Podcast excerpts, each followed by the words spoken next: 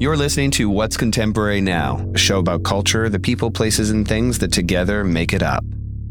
A naive and recent graduate of Nottingham Art School, 20 year old Alastair McKimm walked into the ID offices toting a self made magazine portfolio when he first met then fashion director Edward Enninful. 23 years later, he's now the global editor in chief of the magazine and works as a stylist and consultant for a number of different brands like Marc Jacobs, Bottega Veneta. Did a kids collection with Zara, and he's done three different books with Idea. Most recently, he launched McKimm Corp, where he'll work with brand partners on special projects. And today, we sit down in his airy and spacious loft to record this first episode of the season.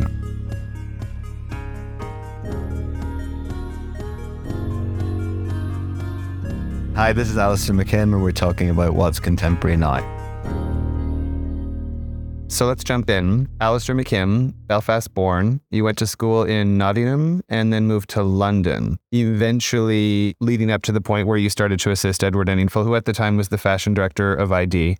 So I wanted to extract what you would attribute to those different periods of your life as far as education and how they've shown up in your career today. Oh, that's a great question. Yeah, it's interesting because when I first started styling, you sort of try and find your own way and what it is your voice is about. I knew nothing about fashion at all until I went to fashion school in 97. I went to Nottingham. So I was born in Belfast. I grew up there in the 80s and 90s. And there was no fashion to be heard of as far as where my head was at all. It was much more about street style mm-hmm. and like skateboarding, surfing, hip hop, punk. Those were the four real main topics of interest for me, especially as a teenager. And I started surfing when I was like 12 and skateboarding when there was no waves. It's kind of like usual teenage stuff, like skateboarding and like super colorful, baggy clothes. And then when I moved to Nottingham, I started to learn about fashion and what I really loved there. And I'd never never picked up ID magazine until I moved to Nottingham. I don't know if it was for sale in Ireland, but I certainly never saw it. So before collecting ID magazine, I was collecting like skateboard magazines, surf magazines. You know, Rad magazine was like an amazing magazine for street style. So I moved to Nottingham and I discovered ID and this magazine that really resonated with me. I just got really into it and started collecting it. And then at college, I learned about designers I'd never heard of, like Raf Simons and Demeulemeester and Margiela, all the things that I still love. And Helmut Lang was really prevalent at that moment. I remember picking up the magazines like ID and Purple and Self Service and seeing Helmut Lang advertising, Mapplethorpe pictures, like advertising that wasn't even selling clothes, but like a brand. And like I was obsessed with that. Mm-hmm. Especially if you think images like David Sims shooting Raf Simons, things like that, that I really really connected with, really resonated with me because it was like, oh, there's kids that look like me and my friends growing up in Belfast, skateboarding in fashion magazines. So that was the transition for me was really Raf Simons images. That was how I transitioned from just surfing and skating and music into more kind of understanding of fashion.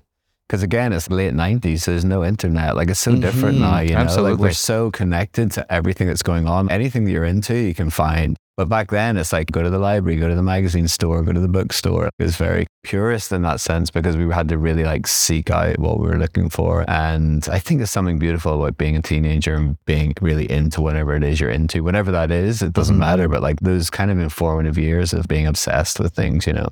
So yeah, I spent three years in Nottingham. Then I moved to London. By that point, I'd already collected ID for three years. I knew who everybody was. I'd studied it. I knew they were on Tabernacle Street. I knew the address. I knew who worked there all of that stuff and I was really following the work. Like I graduated in 2000. The day after I graduated, I moved to London. The day after that, I went to ID magazine and knocked on the door with my portfolio. And it's very, it's very naive in a sense. I was like, I've arrived. Like, when do I start kind of thing?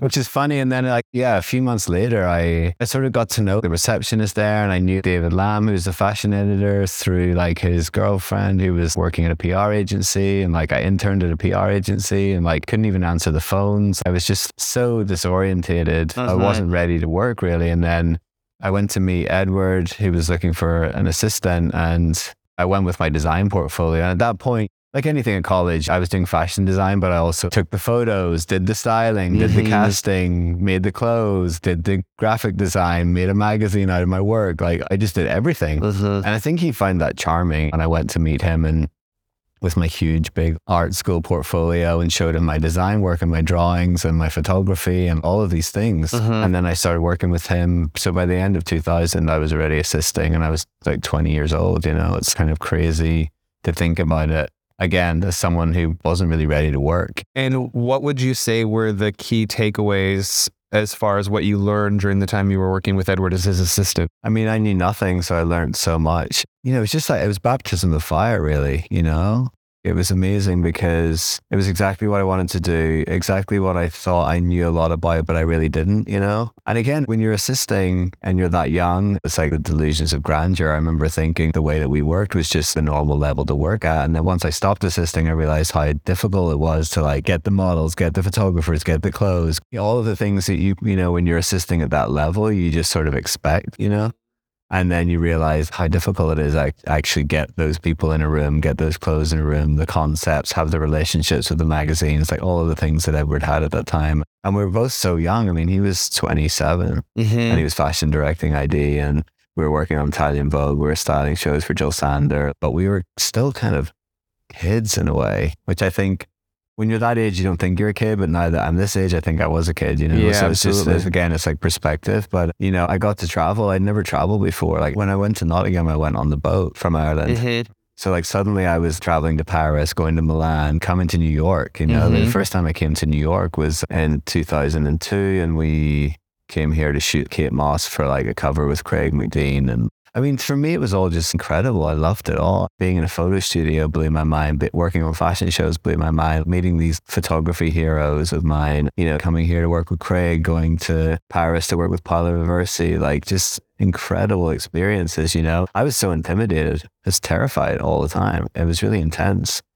But I think with Edward, he understood that I couldn't do any of the admin stuff. I wasn't good with the billing or any of that kind of stuff. So he was like, "Oh, go do some research." So go research or go buy vintage. He would always tell me go buy vintage. I was probably just annoying him, so he'd be like, "Go buy vintage." And what does research look like during those years as a process? Um, going to the Vogue library at Condé mm-hmm. Nast, mm-hmm. going to the libraries all over London, and photocopying, scanning. The research that we would do would all be from books magazines. Because we were contributing to Japanese and Italian Vogue, we were able to get access to the Vogue library, which was really genius. Being able to like delve into archives that now we, again, we take for granted in a way. Mm-hmm. And I think really good vintage stores and antique stores in London that I really learned a lot about as well. Going to costume companies and rental places and things like that, which again, you get to see all of these amazing clothing pieces and accessories and garments. And you really get to do that. We used to just be out on foot a lot. I think now as an assistant, you're kind of in an office mm-hmm. emailing people for looks from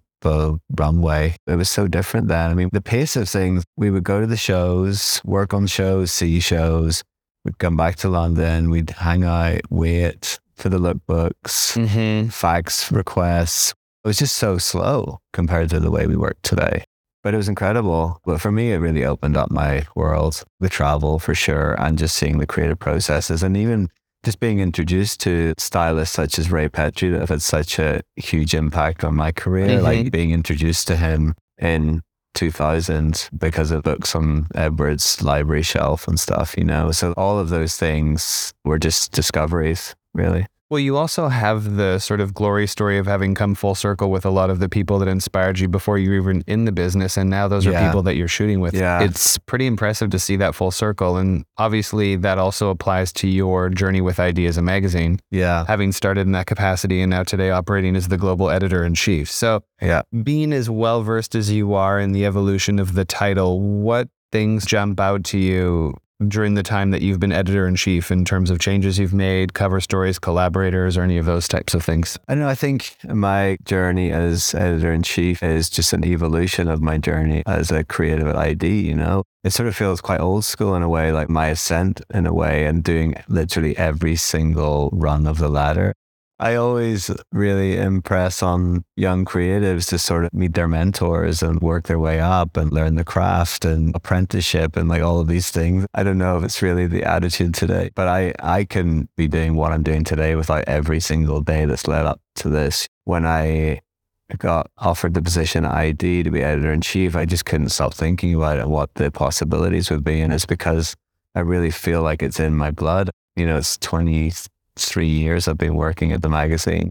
So I really feel like it's instinctual at this point, and there's always just an intuition to what we do. And then also, what's happened over the last few years, I've really been able to build a team that I love around me. And I think the most important thing for me really is the collaboration. You know, we're talking about what's contemporary. I think to me, that's what it is. And even like I was saying, studying Ray Petri and like Buffalo and how that was a collective of people that were just stronger together. I think that's really important. And my team now, we've got to a point where I just feel like there's so much less pressure on me because the team is all working in the same direction. And I feel like everybody's just picking up their piece and like running with it. We're all running the same way. So it's really cool actually because I feel like I'm able to have more headspace for other projects and for personal life and for all of these different things. I mean, our goal really, Lucy Day, who's the managing director, and I, we got these positions at the same time. She became publisher when I became editor in chief. And really, our goal and what I pitched to her was just to make the magazine as strong and vibrant as possible and to give her a product that she could sell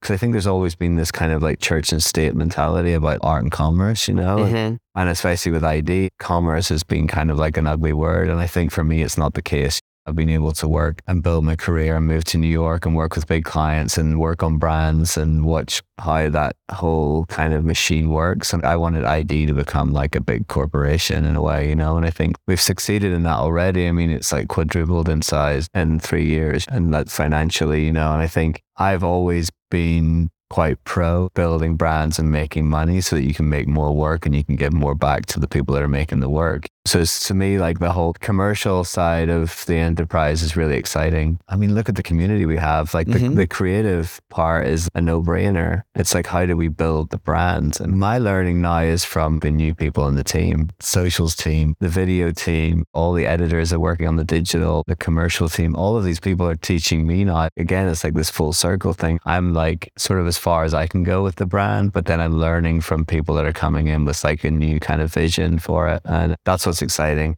Absolutely. You've also talked about the office in particular when it comes to your plans of how you wanted to run the magazine and the role of things like WhatsApp or perhaps yeah. you guys use Slack today. Yeah. I don't know. But yeah. what role or value do you think office spaces play in creative industries such as running a magazine? Yeah, that's a great question. I laugh when you say Slack because they won't let me on the Slack. Oh, really?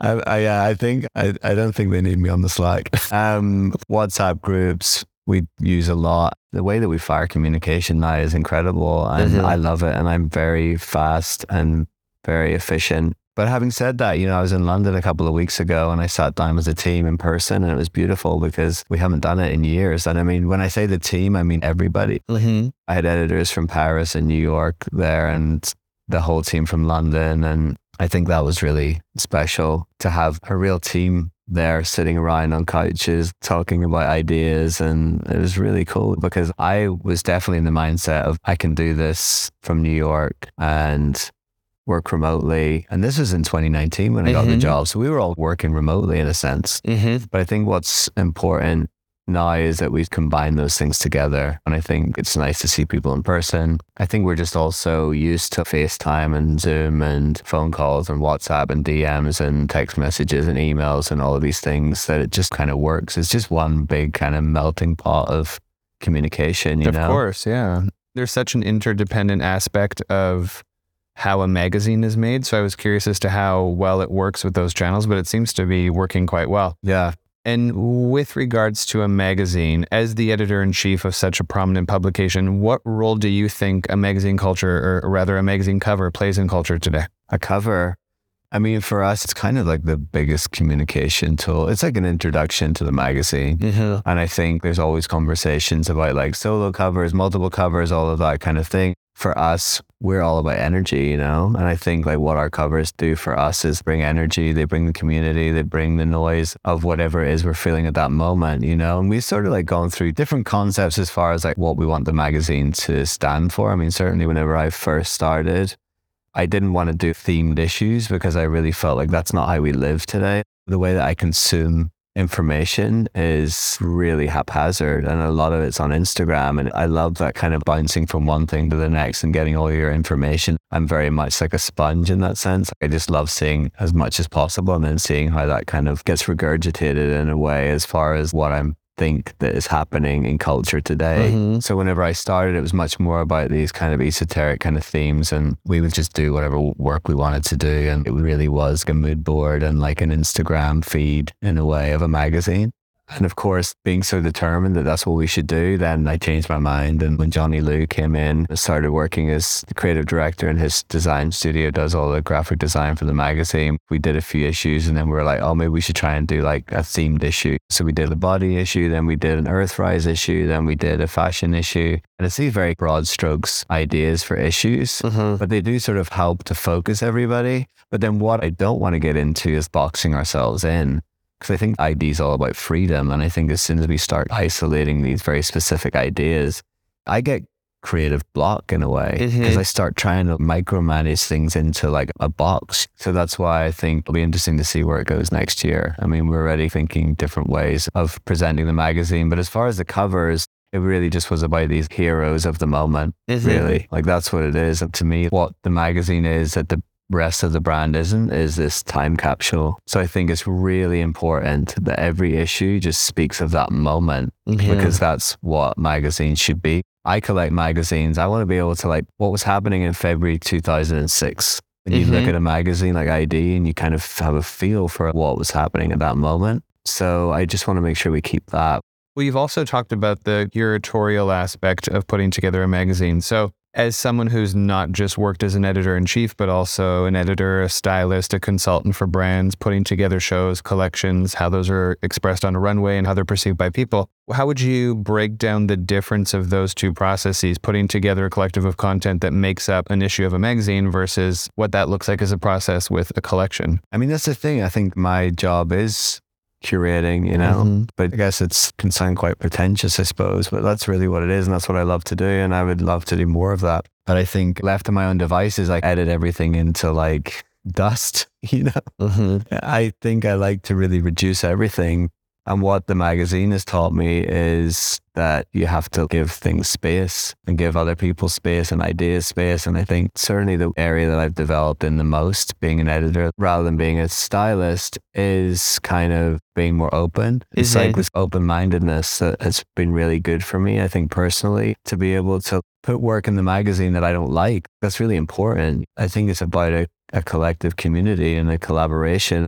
It's interesting with being an editor because do you want it just to be Alastair's magazine? Like, no, it's not Alastair's magazine, it's ID magazine. So that's why I think because I'm so respectful of the heritage of the brand, I'm able to do ID magazine.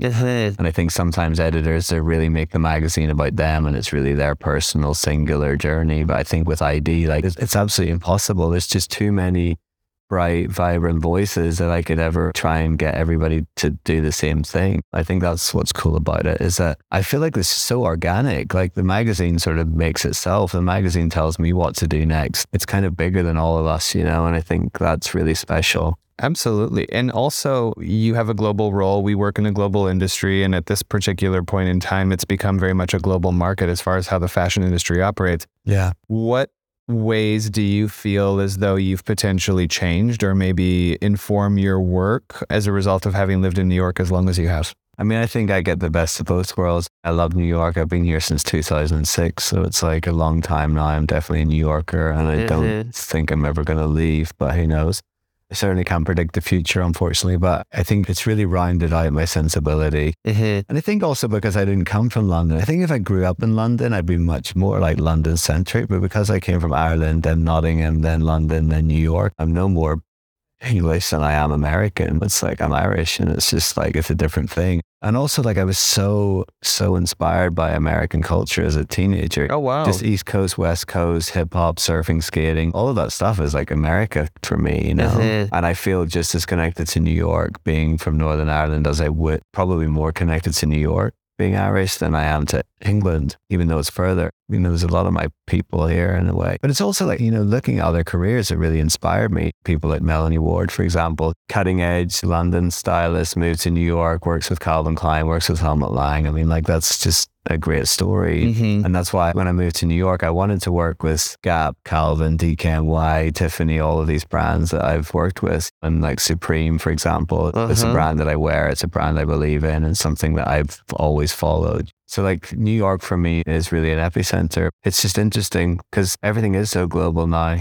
I think, like, sometimes when we're negotiating for cover stars, the publicists are like, oh, you're a British magazine. This American magazine is going to come out at the same time as a British magazine. So it's not a conflict. And it is a conflict. Everything's a conflict because we work globally. Mm-hmm. We don't, mm-hmm. it's not regional. I was going to ask you if you still identify as a British title, but I guess that answers the question. No, we're not. I don't know. I just think we're deeply rooted in British culture and mm-hmm. in like London culture. But no, I think we're a global magazine. I think that's also what's really helped with me being here. There's like a big team in London, but also if you think about a lot of the people that you know that work at ID, we're all just on the move. We live in Paris, we live in New York, we live in London and LA and wherever. And we're always moving around as well. There's something very nostalgic, and I love the idea of the old days where you'd sit in the London office and you never traveled, and like mm-hmm. you could do everything from there, and people come in to do in person meetings and all of this stuff. But like, it's just not realistic. It's just not how things work. And it was really great for me to be able to see a lot of the team in one place in London, but normally that doesn't happen because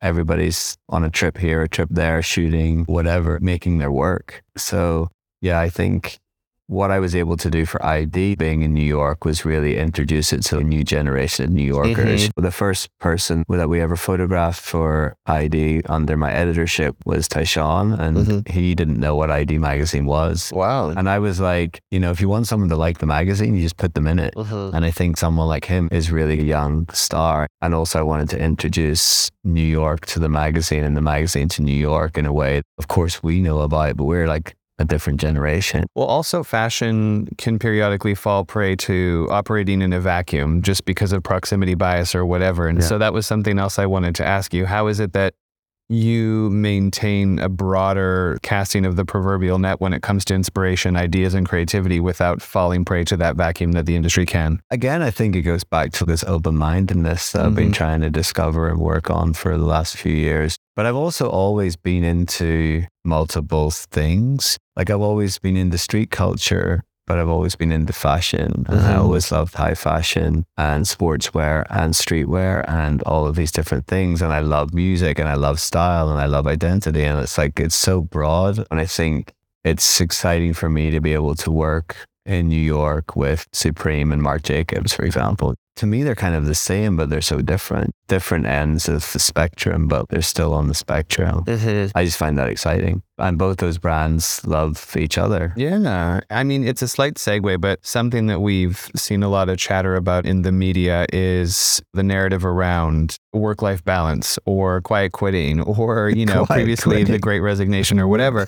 and you look at your career, you have this huge role as the global editor in chief of a publication while you're also working with incredible brands from Supreme to Marc Jacobs or even Bottega. You've done three different books. You've partnered up with Zara on a kids collection. You're a father. What does work life balance look like as Alastair McKimm? Oh, God. Ask my therapist. I don't know. It's just a lifestyle. Mm-hmm. sounds cheesy as well, but like, I just, I love it. I love it. And I live and breathe it. And mm-hmm. I feel so fortunate. I mean, I never thought I was going to be able to have this career. Mm-hmm. So I think there's a lot of gratitude in that. Gratitude and an addictive personality is like the recipe for a good career. I'm really grateful because honestly, all the people I work with are my heroes. So it's mm-hmm. like, and you have to get over that hump of being nervous and being intimidated and all of mm-hmm. those things and then realize that you can actually bring something to the table. And I think with the magazine, that was a way for me to go beyond the chapter I sort of felt I had finished with styling. Mm-hmm. Because then I'm able to give back. And I think being able to give back is infinite, you know? Do you still get moments of imposter syndrome? Of course. Yeah. No, I don't know. I think my mentality has changed so much in the last few years. So now I just know that I'm there to help people. Mm-hmm. That really takes a lot of the anxiety out of working. If you know that you're there, it's very humbling to be there to be of service to people and to help. So it's a constant battle between like being of service and being an ego, really. Because sometimes when you get stressed, you want to force things. And also, like when I work with most of the people I work with, I am just there as a backup dancer. You know what I mean? With the designers, with the mm-hmm. photographers, they're the heroes. I'm there to support their vision and add to that. And I think when I first started working with really established photographers, I was almost scared to give my opinion. And then I realized that's what they feed off as well. Mm-hmm. Collaboration. Yeah, collaboration. You get on set with some of the icons of photography. And I, you know, the beginning, I was just really quiet and shy. And then you realize like they want as much as I do from this and feedback and bouncing off ideas and like even to have strong personalities to bicker with and argue with and disagree with. Uh, I've seen with designers, a lot of stuff that I say to designers they don't want to do. But it's important to have me in the room to like ask the questions because I think that's how you move forward. If I was just sitting here in a room trying to be creative, it wouldn't happen. It really is about the collective. And before I ask my last question, I wanted to circle back to what we were touching upon with regards to the Glenn episode and what that triggered as a thought process for yeah. you. I love listening to Glenn talk about the metaverse and all of this stuff. And I think he's such a forward thinker. He loves it. He was certainly one of the first people to talk to me about it and like what it can mean for photography, what it can mean for filmmaking, what it can mean for styling and fashion and all of these things. He's really thought about it and he's really done his research and he's really kind of obsessed with it. But I'm not afraid of the idea of a metaverse taking over from what we do. I'm really not Mhm. afraid of that. I always liken it to like cinema and television. There's still cinema and there's still television. It's not like Mhm. TV took over from cinema and we're sitting here doing a podcast. That's just as important as making a film or whatever. It's so important to have these conversations. You know, everyone's so into podcasts now. Can you imagine if you're like, oh, there's never going to be radio anymore because there's TV, or there's never going to be cinema because there's TV? And it's not true. We just have both. And it was the same when I started editing the magazine. It was like, print is dead. And I was like, no, it's not. We Mhm. just have to do it really well. And we have to do it as part of a bigger picture. And we have print and we have digital, we have socials, we have brand, we have commercial, we have all of these parts of the machine that are working in the same direction, hopefully. Mm-hmm. And it all just uplifts each other. And that's what's genius about it. It's symbiotic. It's really symbiotic. And I don't think suddenly like the metaverse is going to just completely cannibalize our lives. It's not. There's still people who want magazines and there's people who want to live in the metaverse Mhm. and each to their own. Of course. And what to you is contemporary today? What is contemporary now? I knew you were going to ask this question. It's hard to answer that question for me without sounding pretentious because I really think contemporary is just being honest, you know? Uh-huh. It's truth, authenticity, honesty.